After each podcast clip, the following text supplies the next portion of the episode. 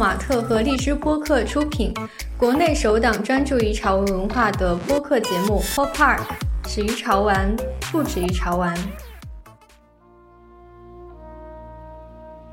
Hello，大家好，我是泡泡玛特 A 姐，欢迎来到 Pop Park。哦，大家可以感受到我们这次呃气氛相对来说是比较嗨的啊，因为我们是首次录制纯粉丝向的一个选题。那我们这期的主题呢，非常的接地气，是深度迷恋某个固定 IP 是一种怎样的感受。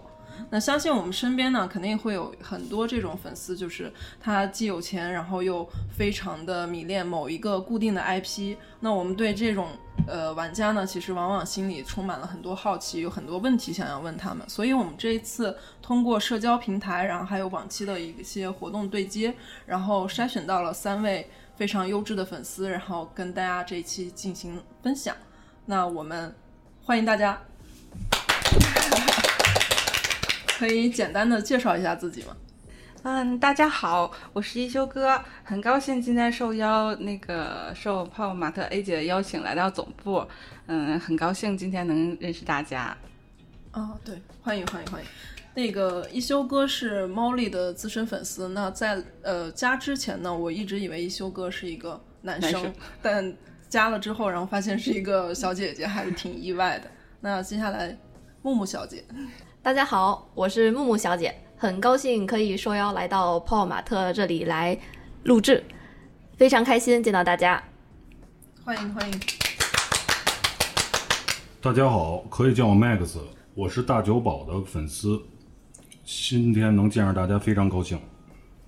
欢迎欢迎。Max 的声音非常的有磁性啊，我坐在这儿压力很大，感觉他是主持人。嗯，好的。那我们这一期就正式的开始哈。那嗯，大家其实我比较好奇的是，大家什么时候迷恋上就是大家现在所执迷的这个 IP 呢？它是通过怎样的方式，有什么样的故事呢？可以分享一下吗？就是茉莉这个，我是从六月就是有出就是十五周年纪念的那个款《旅行者》跟卡卡的时候，我觉得哎，就瞬间就。被吸引了，因为比较符合我们平时拍潮玩的一些就是，呃，这个点，而且我觉得，呃，旅行者跟卡卡这个也比较适合现在，就是说潮玩与中国文化传统的这个呃相结合。尤其我们去故宫拍的时候，呃，这个摄影作品呢也被这个呃中华文库所收所收录。嗯，就是他会觉得，呃，将现在就是这种。呃，比较潮流的呃玩具跟中国的这种传统文化能结合，就是呃是一种新的就是方向，而且也能吸引一些比较年轻的呃朋友来关注一些中国文化的传统。哦，嗯，那我们是跟呃这个潮玩有什么相关性呢？是从事这方面的行业还是？哦，不是，我们就是其实大家都有颗童心，就是我们从呃小就一直有，比如说像。我这个年代的可能，比如大家比较喜欢的那个，呃，芭比娃娃或者可儿，或者曾经出过那款就是花仙子，我不是可能我们这个年代可能还还大家有这个印象，就是那个时候的手办，可能我们就是是从那会儿就一直有这种，呃，就是买这种玩具的这个。爱好，然后突然间，我觉得就是泡泡玛特，因为是本土的品牌嘛，我觉得瞬间就是能把这个，比如说我为什么觉得旅行者跟卡卡比较好，就是因为呃，可以带到它就是打卡国家各个城市的文化景点儿，这样就是呃把潮玩跟这种能结合起来，也能带动大家的旅游景点儿这一 这一块儿。对对。我也是通过就是咱们那个小红书上，然后看到，呃，咱们到带那个猫丽卡卡一直去打打卡各种各样的景点，对，然后我看呃一休哥的主要的页面也是全部都是这一款，是吗？对对对，明白。那木木，嗯，我应该是从去年。的 STS 上，然后有看到 Demo 这个 IP，就觉得哎特别呆萌，很可爱的样子。我记得在展会上，它前面是一个坐姿的一个初心者，就觉得那一款真的是太萌了。然后后来就了解到说，呃，Demo 的其实每一款呢，它有自己赋予不同的意义。然后每一款的这个 Demo 的脑袋就是一个小云朵，然后每一个都有自己梦想中的东西，然后就有一点像，就是现在年轻人很多元的一些想法，然后可以去赋予在自己喜欢的这个 IP 上，所以它的每一个每一款的娃，其实我都特别的喜欢，就是我觉得每一个故事都可以打动到人。然后因为从小的时候呢，是会收集那个迪士尼公主系列，就觉得每个都太好看了，就就很很单纯的就觉得很喜欢，所以。收收藏的时候就喜欢把很多东西都罗列在一起，然后呢，在 Demo 的这个展位上，让我看到一大排，就是它的展示柜里有很多的这个 Demo 的娃，然后有的就是那种一对一对的，就是像是这个呃白玫瑰、红玫瑰，它们都是一对的放在一起，就觉得哎变成 CP 的组合感觉更有意义，嗯，所以在收 Demo 的过程中，就会尽可能的想把更多的款可以。摆在家里，对，就我觉得放在那里静静的看着他们，觉得是一种享受。嗯，就是还是比较有收集欲望的一种感觉。我是在一九年的那个下半年去那个北京国际潮流玩具展时候开始知道了这个大久保，然后我逛他那个展会的时候，发现他那些陈列，我觉得有些我管它叫艺术公仔吧，我觉得挺触动我的，所以从此就开始慢慢的收集这些了。那就是大家迷恋上某一个 IP，一般都会有一个特定的，就是能打动你的点。那大家觉得这个点是什么呢？反正我觉得旅行者跟卡卡这个打动我们，就是就它就如同是我们在出去旅行，而且你每次看到它的时候，你都能看到后边的故事性。就是你看到它，可能你去过哪个景点打卡，你瞬间就能想起我在这个点当时发生了什么事儿，看到了什么景色，嗯。就是它能代表你去在这个景点去拍一些照片儿，嗯，对，因为其实像大家肯定都出去旅游或者什么，一般多数的可能就是拍人、拍景色啊，或者是拍固定的打卡。这个其实拍潮玩的这个呃跟景点结合，其实基本上现在没有，嗯。就是他会用另外一个玩具的视角去看看待现在这些，呃，比较中国传统的这些，我觉得会吸引，真的很吸引年轻人去了解这个景点背后的故事，跟就是收集这种传统文化。而且我觉得当时设计旅行者这个，就是设计家应该也是有一颗 环游世界的心。对，那款那点那款还是非常经典的。对，嗯。那，Max 觉得这边大酒保打动你的点是什么？就当时，因为我是做这个房地产建筑之类的，嗯，然后我对这个装置类的，还有立体的一些这东西的美感，我有有有有一点敏感。然后我就看当时他的那个展会陈列的，一个是它的那个规模，还有陈列的布局。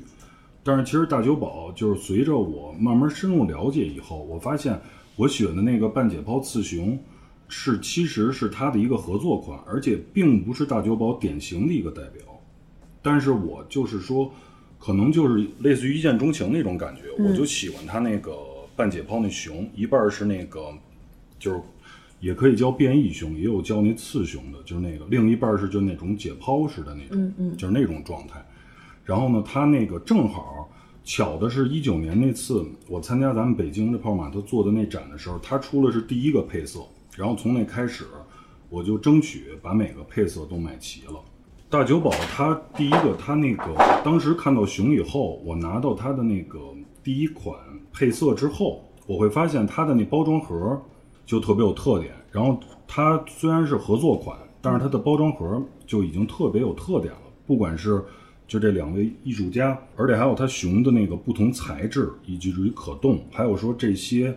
内部的。就是可拆解的这些做的，它细节特别触动我，因为可能我跟这个小伙伴们相说，嗯，来比，就是年龄可能有一些，但是我觉着不管多大，咱们始终还是一个有少年的心吧，所以就这些有些东西，它能触动你。那如果说这种限定款，你这次只抢到了一个，那岂不是很难受？这个就可能就是说，跟之前就国内这有某些现象有关。就是有些人可能是喜欢的，有些人可能是也有喜欢，也有说用这种喜欢，去能增加他买自己别的喜欢的东西的一种筹码。但是每个人不一样，我我是只买原价的，只是说我会找不同渠道，就其实就是说为这个他做什么超越我这年龄觉着不太理智的事儿，就是从第一款开始以后，嗯，我就是去上海、去日本，只要大久保参会的这些展，我都会去，都会参加，以至于他的那个网站的抽签儿，还有以至于第三方的这些抽签儿，我都会去。嗯，就是对这些规则已经是非常熟悉、对，但是但是我觉得对于 Demo 来讲，就是好多我规则都参加了，但是也中不了，因为人太多了呀。所以就是亲生娃，其实只有是在那个生日会的时候有去，嗯，生日会的时候有被邀请去上海参加他的这个对今今年五二零的生日会，然后可以有两款，一个是小版的，一个是 Plus 版的这个。demo，然后从那之后，好像只有 PTS 上有抢到两只，就再也没有亲生的了，所有的几乎都是收的。呃，我之前留意到，就是其实有很多 IP 都有自己的共同的一个特点，像我觉得就是，嗯，像 Max 坐到这里，我就能感受到他是一个，就是因为个子非常高，然后非常壮，然后又非常 man 的一个人。那他喜欢大久保，就感觉他喜欢这个 IP，我觉得一点都不意外，因为他就是一个这样的人。然后。呃，那大家觉得就是自己喜欢的 IP，然后跟周围的粉丝相处下来，觉得这个 IP 的粉丝有什么共同的特点吗？反正我基本上分享的就是多数，嗯，大家都是比较喜欢旅游打卡的。然后，因为一开始可能好多人在私信跟我聊的时候说，就是一开始没有呃触动到说茉莉这个。点，然后被我的照片就吸引了，然后因为也是觉得跟这个景点或者什么的能能融合，然后大家因为平时都会出去玩嘛，尤其现在又没法去境外旅游，大家都在境内旅游，然后就想着带着他一块儿，反正基本上现在后后续好好多人发的都是。大家在景点打卡拍照的，那你的这种感觉就是其实相当于引导粉丝去跨界去旅游。其实也不算跨界，因为我觉得就是说，其实你看我我，因为我从我呃童年时候收集的玩具，其实嗯能带着一个玩具出去玩的时候，就是其实比较少，因为多数我接触的玩具，多数还是从国外就是过来这种，其实本土这种其实嗯。不多，嗯，而且你能一直带着它，就是你每次看到它的时候，都会给你，比如像今年这个茉莉的一天，还有后后续这个童年茉莉的小时候，茉莉的小时候，这个就是这一套。当时我我我可能我没抢着啊，因为我他出的这一套，比如他拿了一个那个小冰棍儿，那个我们当时就能想起何露雪当年出的绿舌头。为什么大家会喜欢某一个系列的时候，就是他会。有一个共鸣，就比如说像我们可能喜欢他说，比如说像这个小时候里头有一款是拿着滑板车的，那他就非常喜欢，因为他小时候玩滑板，所以他就就特别有共鸣点，就是就一下就觉得这个东西特就是就是一下抓到了自己的心，嗯，就猫里能触动到你生活中的一些场景跟元素，对，然后你能想起很很多故事，很多回忆，嗯，对。那 demo 的粉有什么特点？主要大家被吸引到的是因为他的这个呆萌的形象，嗯，就觉得有一点那种一见钟情的感觉，就是觉得这个可爱的小男孩儿，然后就很想拥有他这样。然后呢，在收集的过程中也认识很多这些娃友们，就是大家的这个喜欢的类型其实都还挺像的，都是这种可能比较萌一些的，就是没有那么酷啊，但就是很萌、很治愈人心的那种感觉。嗯，对对。就是喜欢 Demo 的人，真的我感觉身边非常的多，尤其是一些就是养猫养狗的呀，对，包括我自己养鸟，然后我也觉得就是 Demo 还是蛮，我觉得是有一点喜欢 Demo，很多的粉丝其实都相对的比较宅，就比较喜欢在家就是好像是。静静静的静静的看着他们，就觉得哎很舒服。那大酒保的粉丝群体是怎样的呢？我觉着他是可能跟自身的这个。成长有关，因为我我一直对日本的东西，就像刚才各位小伙伴们说的似的，可能我从小就因为那会儿日本的动画片儿，包括一休哥的一休，还有说这些日本有特点的动漫这些，不管是这个悠悠白书、灌篮高手，或者说这小女生喜欢的这个越野兔这些，我觉着就是日本的东西特别有特点，你也能看出来。所以就是说大久保的这东西，你也一眼能看出来，包括他那些我关注度不是特高的，但是对于他来说特别有特点的那些玩具设计，我觉得这个是。然后我自己就多说的话，其实我老去日本，一年去好多次，然后我就是觉着那种的氛围、环境，还有给人，尤其是审美的影响，其实挺严重的。所以我就是，我觉得大久保的粉丝，就像刚才二位说的，他共通的东西，可能就是说，对一些细节还有材质质感的这种精致度。而且还有，就好比说，就跟瓷器似的，你的这个弧度你说不出来，但是这个弧线你就觉得特美，就这种感觉。就我觉得大友宝给我触动比较深的就是，它是一个颜色用的特别多的一个 IP，就很少能在其他 IP 上能看到它有这么多个颜色。但是它这个这么多颜色放在一起了之后，它还会有一种很和谐的这种美感，很有质感。那他们这喜欢大酒保的人是这种比较善于社交的人呢，还是比较宅？我我觉得就是。喜欢大酒保的人都是比较专注的人，可能他们不会说是在每个领域，他们会对这个领域有一个深耕的东西，并不会像有些这个什么都去接触，什么都去碰，但是不会去研究它这些东西。就像刚才您说的似的，可能就是说我们都会为什么叫资深呢？不跟年龄还有跟这个时间可能有一定关系，但最重要的是你喜欢的这个特点的这个 IP 也好，还是或者别的一个点一个物也好。你愿不愿意去琢磨它、研究它，就是自我学习。就像我一九年的时候，我可能一窍不通，但是慢慢的我去琢磨这个东西，了解它背后的故事，以至于说自己怎么去理解的，就等等这些各方面。大家对于热衷的 IP 有没有像饭圈一样做这种很疯狂的事情呢？我觉得我最疯狂的应该就是十天收了二十只 demo 吧，因为那个时候就是刚刚开始喜欢它，然后觉得哎呀。就想尽可能的把以前的东西都收齐，嗯，所以就有这一个执念吧，所以就收了很多个 demo，我就觉得那时候还挺疯的。然后呢，之后就是因为有了很多娃嘛，然后就进了那个 VIP 群，就觉得跟这些资深娃友的这些互动，其实更触动到我，觉得有点不是娃的本身，而是这个群体给我带来的一些呃小故事，算是这些吧。然后呢，还会就设计师有一些这个生日会呀，然后有一些活动啊，也会邀请这些资深粉去参加。我觉得会更有粘性一些，就觉得不是单纯的自己在玩娃，因为自己身边的人其实很多不太能理解为什么说哎家里买那么多塑料玩具是为什么。但是对于我来讲，觉得这东西很治愈我。那在自己的这个能力范围内，可以拥有自己喜欢的东西，也也不是什么。过分的事情，对。然后呢，当遇到这些志同道合的娃友们，就觉得，哎呀，可以在这个不同的领域认识这些兴趣相同的人，也是一种幸福感。我可能会告诉我那些朋友，比如我们去日本玩半个月，我可能会拿出三天时间去参加那个大久保他参加的那个展，然后我会让我那些朋友一块儿去，增加这个几率。这就又说到刚才那个事儿了。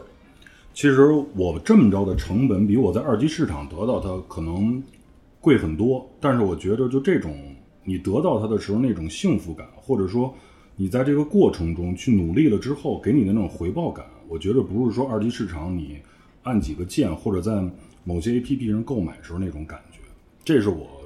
感觉特别深的。哎，但有时候，但有时候是也是找了一大堆人，但是最终还得不到的那个痛苦感，其实更强。是是是，上那个上海那个就是僵尸的那个半解剖，我就没弄着，真挺遗憾的。因为我一直就是说每个同款的每个配色我收俩，我一直这么收，收了得总共十多只了，但是就像有的确实没有。那大家会全盘接受设计师所有系列的 IP 形象，还是有选择性的接受呢？我觉得目前出的都都是，就只要猫里都可以。对，因为都还最近反正出的都挺好。其实之前我也有看，就因为现在不旅行，然后回头看之前出的，嗯，也是挺好的，也是可以。比如说有一套好像是，嗯。有那个《西游记》那系列的，好像是那很早以前的。对，那很早，但但是那个就是我们突然间说，如果当时有那一套的话，就是我们去呃火焰山拍的时候，就应该很有感觉。带着 唐僧去爬山。对，因为当时我们我们是在火焰山待的时间最长，我们基本上待了将近四个小时，那么热。当时司机跟我们说，说我们从来没见过能在火焰山待那么久，基本上一个多小时就走了。对，嗯。因为我觉得真的就是，反正我带着就是这种玩具出去旅游的点特别多，而且我们最早收的都是，呃，比如像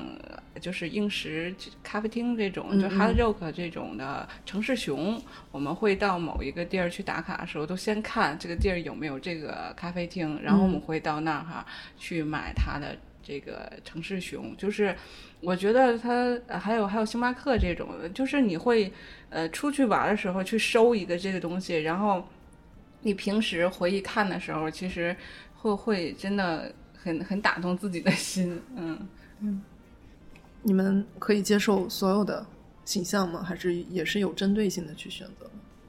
我比我觉得我比较会 all in 哎，就是反正盲盒类的我都都行，demo 我都 all in 了，对，但是我对隐藏款没有什么执念。没，就是有抽到就抽到，没抽到就算，因为一般都是端盒嘛。然后大娃的话，嗯，有一阵子是会都想入，但是吧，这个竞争者太多了，都 all in 其实有点难，嗯，所以还是慢慢的会稍微理智一些，嗯。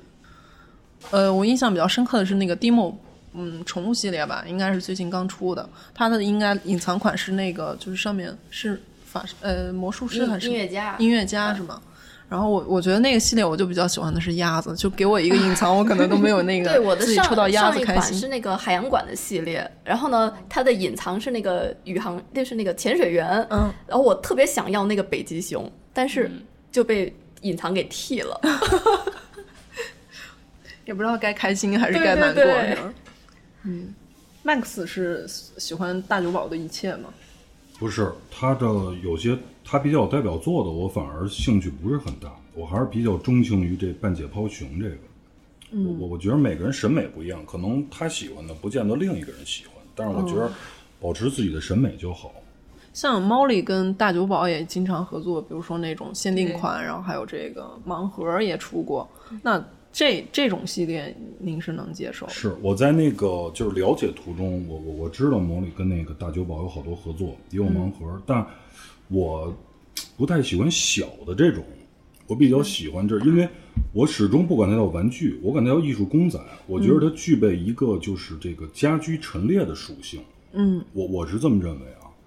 就是我希望就是说我能在某些时候在某个位置能把它摆出来，然后和周围的这个场景能融合在一起。我我是这种初衷去喜欢这个，然后也可能。也有刚才就是大家一开始聊的这些，就是童心初心这块喜欢，就是每个人喜欢的这个形象是不一样的。那大家有没有了解过就是 IP 背后的故事呢？然后甚至这个 IP 背后的故事对你来说，你觉得重要？我觉得，呃，之前有提有有看过那个阿岩老师的采访，就是 Dino 的这个设计师，然后他是在比较相对低潮的时候去设计出。Demo 这一款这个小男孩，嗯，就觉得呃，其实就比较比较励志，然后也很治愈，然后在自己喜欢的领域领域当中，可以通过自己的努力去把它实现出来。我觉得这个是挺特别的。呃，它的第一款是初心，就是很单纯的一个形象去展示给大家，就觉得其实在这个过程中，就有一点像呃，这个当今社会人，其实，在社社会中其实。慢慢很浮躁，但是最最终还是会回归到自己的这个呃很童心、很初心的这么一个状态，就是让自己有点从那个尘世中回回归的这种感觉，有点回家的感觉。嗯，我也是跟木木类似，其实一开始就是一见钟情，之后我会去研究它后面的故事，比如说这个熊不同的这个位置叫的名儿不一样。比如像在在有些地区可能管它叫变异熊，然后呢，咱们国内可能叫解剖熊或刺熊这些。然后我也是跟木木一样，从最开始，第一个是这个设计师他的这些经历，以至于他的这个成长过程，以至于他设计这个熊，他的这个初衷，从这些去了解，然后就产生共鸣那种感觉。嗯，就是我们其实，在生活中也经常会听到有这样的言论，就是说潮玩是智商税，哈，就是就跟小时候的这种小浣熊集卡一样。那各位在生活中是否听到过这样的声音？然后是怎么面对的呢？我身边好像还没有人觉得这是智商税。我觉得现阶段吧，这应该算是理财产品，升值了嘛。嗯，男生应该可能会比较理性一点，他们看待这件事儿会有。我听过，我我听过，因为就是刚才我一直觉得它并不在我眼里并不是一个玩具，是艺术公仔。我觉得它是一个艺术装置，是一个立体的，以至于说有生命的东西。可能这说的有些听众朋友们觉得有点夸张，但是可能在每个人眼里，它代表的意义不一样。然后，其实潮玩潮流这东西，它就是有风向标，还有这个时间线的。就好比说，咱们小时候流行什么，或者现在流行什么，以至于未来流行什么，但是这东西确确实实存在智商税，也像这个木木说的似的，也是算是一种理财产品吧。就是每个人他对这个东西看待的不一样，嗯，所以这个无可厚非，什么人都有，智商税肯定存在，但是就是如果你能保持自己的审美，保持自己的专注，我觉得不会被潮流这东西影响。就简单的说。你要找适合自己的东西，而不是跟随一些东西，因为有些东西可能不适合你。嗯，对。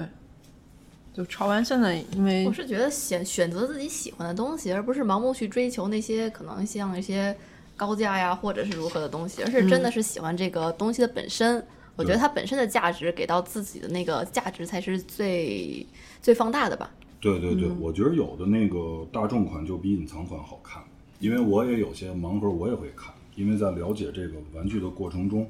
也会看到别的 IP 类的东西，确实有的是，我觉得隐藏款好像并没有这种普通款更好看。有时候这个隐藏款设立的让让我都觉得就是很意外，为什么它为什么是隐藏？是喜欢 IP，我我觉得现在可能不管是设计师还是玩家，他都会越来越多。那很多人可能并不是真的喜欢潮玩，他就是看。大家都在玩潮玩，然后觉得这个东西很跟风似的，我我也去喜欢，我也去晒，是吗？会会有这样的人吗？其实挺多这种这这这这方面的人的，对。然后，当前市场其实浮现了越来越多的优质 IP，各位有萌生过移情别恋的想法吗？老实回答啊，是应该没有，暂时没有。对，还是猫里卡卡。其实我希望他后期可以出，比如像我们以前收集这种城市熊，因为我我嗯，因为这次疫情吧，要不是没有的话，我们可能会去趟成都，因为去买那个茉莉那个熊猫那款，因为它整是只是城市限定的嘛。其实我有时候觉得就是，嗯，在各个城市其实有这种限定款，但是你不能限时间啊，因为这时间有时候确实去不了，我就觉得嗯收不到这个，因为我觉得其实。把潮玩跟这种就是打卡能结合在一起，其实挺好的。因为像，嗯，其实国内这种的其实特别少，因为其实国外做的挺都挺好。比如说它，嗯，各个城市的餐厅或者是咖啡厅、酒店这种的特色店铺，嗯，王府半岛酒店这种，它有就是它行园这种形那个形象的那个行园的那个熊，就是你会。哦，去哦，比如我要去这个城市，那我可能首选，我就先去他这个酒店入住，然后去打去买他这个熊，去去收集，这样就从一个玩家就变成了一个收集家。啊，就是你会变成就是收藏这个东西，因为我们已经收藏了很很多很多，比如像星巴克呀，然后还有酒店这种，还有半岛这种小熊，就是你收集完了以后，你每一次看到它，你拿出就是在那儿陈列的时候，我们的话题很多，就是你会回忆起，比如你可能十年前去的地儿，然后你一下看到它就能想起来当时发生了什么事情，当天发生了什么故事，你遇到了什么人，就是。比较有纪念意义，而且我觉得，如果后期就是每个城市都能限，就是出，不管是茉莉还是这些，就是你有一个城市限定的，我觉得，反正我是觉得会更好一些。因为就像大家现在收集大娃娃那个 B J D 那大娃就一套，大家会觉得哦，我可能带着故事场景，就是我会收集这一套。其实我觉得，嗯，城市限定这种的，就是不是限不是限期，只是城市限定。然后我觉得这个收集的人应该会会更多一些，嗯，而且受众群体可能也会更多。它就不只是局限于在呃。就是这个年龄层，因为就像迪士尼出的玩具一样，它就是跨度年龄跨度很大，嗯，就是从小朋友到上至就是六六六七十岁的爷爷奶奶，其实大家都会收集这个，嗯，而且我觉得为什么要出配件，是因为你看迪士尼的那个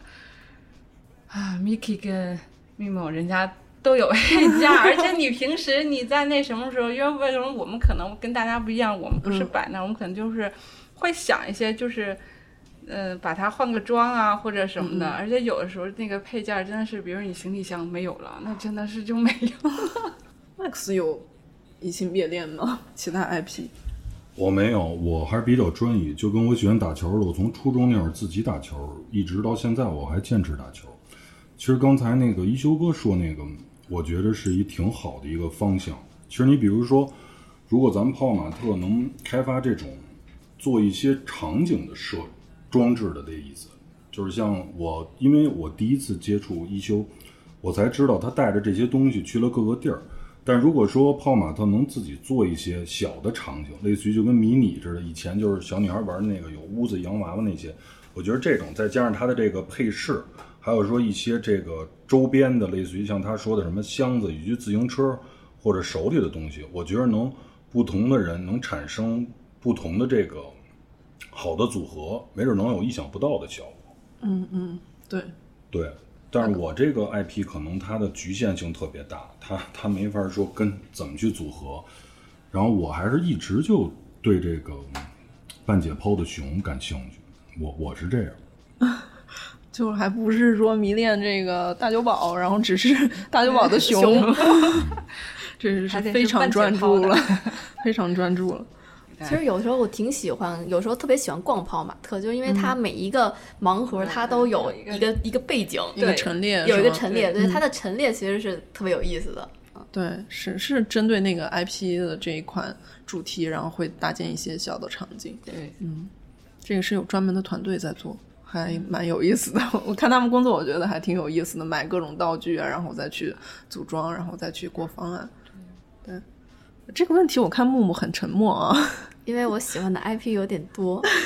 但是 Demo 算是我这么多喜欢 IP 中的算是很喜欢的一个 IP。嗯，因为收集量还算是挺大的。嗯嗯，那盲盒现在其实越来越多的人。接触到了潮玩，通过这种盲盒的方式，那潮玩圈也出现了不同圈层的玩家，有的可能刚入手，有的还是资深。然后，那大家对这种不同的圈层是怎么看待的？木木，有的是追盲盒系列的，有的是追隐藏系列的，有的是追大娃的，然后有的人是把 Demo 的所有的这些什么配饰啊，嗯，都会买。对，所以其实还挺多，就像是它的这些周边水杯，呃。那个抱枕、地毯，就相关的东西，他很多喜欢 Demo 的人，其实很多都会全都会收。嗯嗯。然后我是觉得吧，这个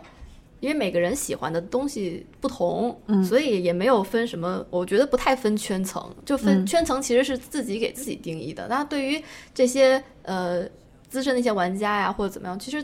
大家只要喜欢这个 IP，可以去通过这个 IP 去。可以有更多的这个话题，我就觉得是挺好的，而不是说一定说我限定我我有大把我如何如何，我有盲盒我如何如何这样。嗯，其实就对于真正喜欢潮玩的人，他我觉得还更更有更有爱一些。哦，不同圈层，我觉得因为每个人的专注点跟爱好不一样，就不会说说哪个圈层。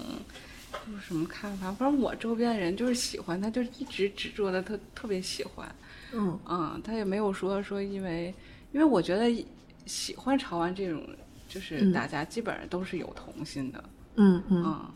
那在潮玩圈会遇到一些假粉吗？我周边可能没有，但是可能现实中肯定是有，有的会拿这个去炒一些东西啊。嗯，对，就是可能瞬间这个东西火了，他拿这个去。呃，看它的价值有多太太多了，demo 太多了，demo 有很多是吗？大酒保这边也多吗？我我看的一些不多，其实就像我去日本的时候，我的成本可能比二级市场高得多，但是对于我来说，我还是想直接支持设计师。像刚才 A 姐说的盲盒这个，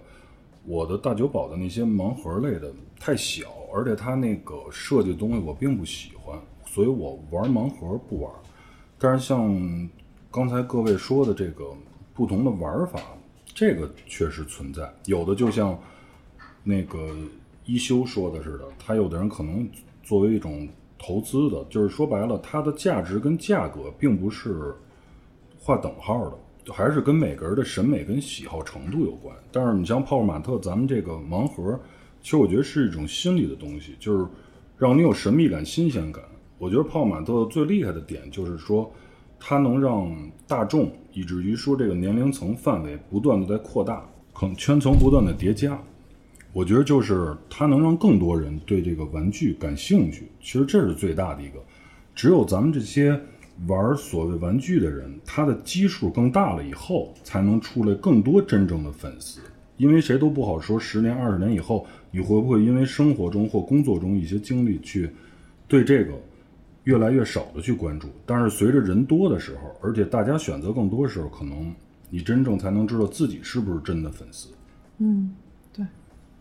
那潮玩圈会有这种鄙视链吗？就比如说某个 IP 会鄙视另一个 IP，或者是没有吧？每什么样的玩家会鄙视这其他的样的玩家？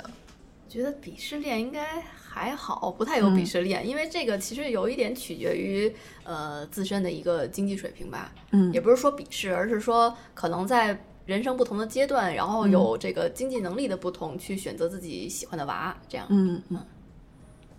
所以就是，其实真实的这些超玩圈的粉丝还是挺有爱的，不会过多的关注这些投入啊，然后或者是这种炫富的一个资本。那最后呢，作为这种资深粉，各位对自己喜欢的设计师有什么想说的话吗？我还是觉得就是尽量可以设计这种城市款，因为我觉得可以把泡泡玛特变成各个城市你去的时候必打卡的一个地儿。哦，想对。看那老师说，是吗？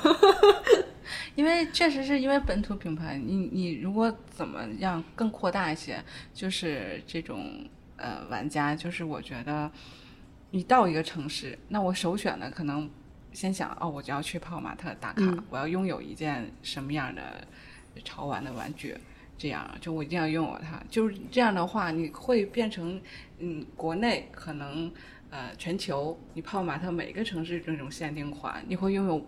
不同层次、不同年龄层的玩家，而且你扩大的面也比较广。明白，你可以多关注一下我们那个旗舰店，然后城市旗舰店、特色店的开业。一般像尤其是海外，他们都会有这种，就比如说加拿大那边出了一个那个叫什么河狸还是海狸的那一款，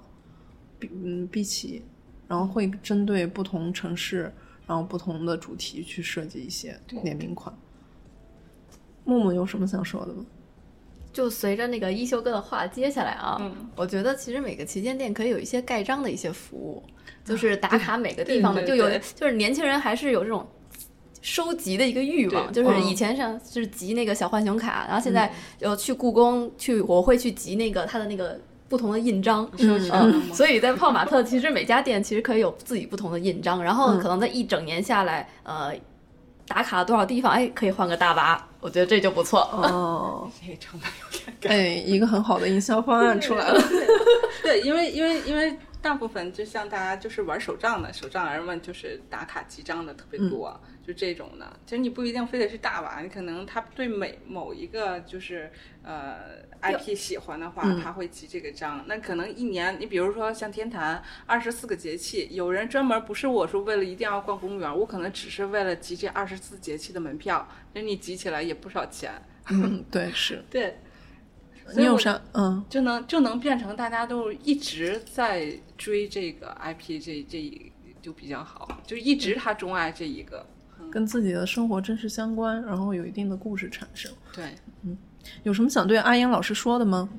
就希望阿英老师可以多举办一些线下的活动，多一点这个 粉丝见面会。嗯嗯，那可以可以更多的互动。其实阿烟算是挺多线下互动的这么一个对一个一个环境了，对。但是希望可以更多，毕竟这个粉丝群体越来越大。嗯，明白。我们九月十二号在上下，我们有一有一场九月份九月十二号在上海，我知道 去不了，拥有不了。嗯。Max 有什么想对大酒包老师说的吗？就像接接二位刚才说的，其实我觉得泡泡玛特就算今天请我们来，包括之前做的一些，我觉得都是想把国内的这个玩具市场做大。同时，它做大的同时，像比如说用各种玩法的话，也可以让不管是年龄层的扩大，还有说个人喜欢程度的加深，都是有帮助的。就像刚才接这个木木跟一休说的似的，我觉着。泡玛特这一块儿啊，我我一会儿再说。跟设计师建议，就是首先泡玛它肯定是一个平台，如果没有这个平台，可能大家都不会去接触和了解这么多，这肯定是一个最重要的。但其次就是说，泡玛特如果说是下沉去做，其实简单的说，比如 IP 的衍生，它最重要一点是什么呀？能不能给 IP 人物化？第一个，它不仅仅是一个立体的东西，你能不能赋予它性格？我觉得这是一个值得考虑的点。然后还有其次，就像刚才我受他们启发的似的，能不能在这个衣食住行上，如果说利用泡玛特的这个资本力量，比如说咱能没有特色的酒店、特色的餐饮，或者说是别的一些周边的东西，能不能比如说像刚才一休说的服装的上面，能不能做得更多元化，以至于说这生活必需品的这些东西，这是一个。然后对设计师的建议，我就说希望设计师。能多关注中国市场，然后设计出更能触动大家内心的一些公仔。嗯，明白。我还想，我我我还在想，他会不会说让设计师多设计几款熊？没有没有没有。今天的分享非常的愉快啊，然后尤其是 Max 非常的惊艳，让人觉得就是非常资深的一个行业大佬。啊，非常感谢大家的到来，然后。感谢大家收听，谢谢大家，谢谢，谢谢。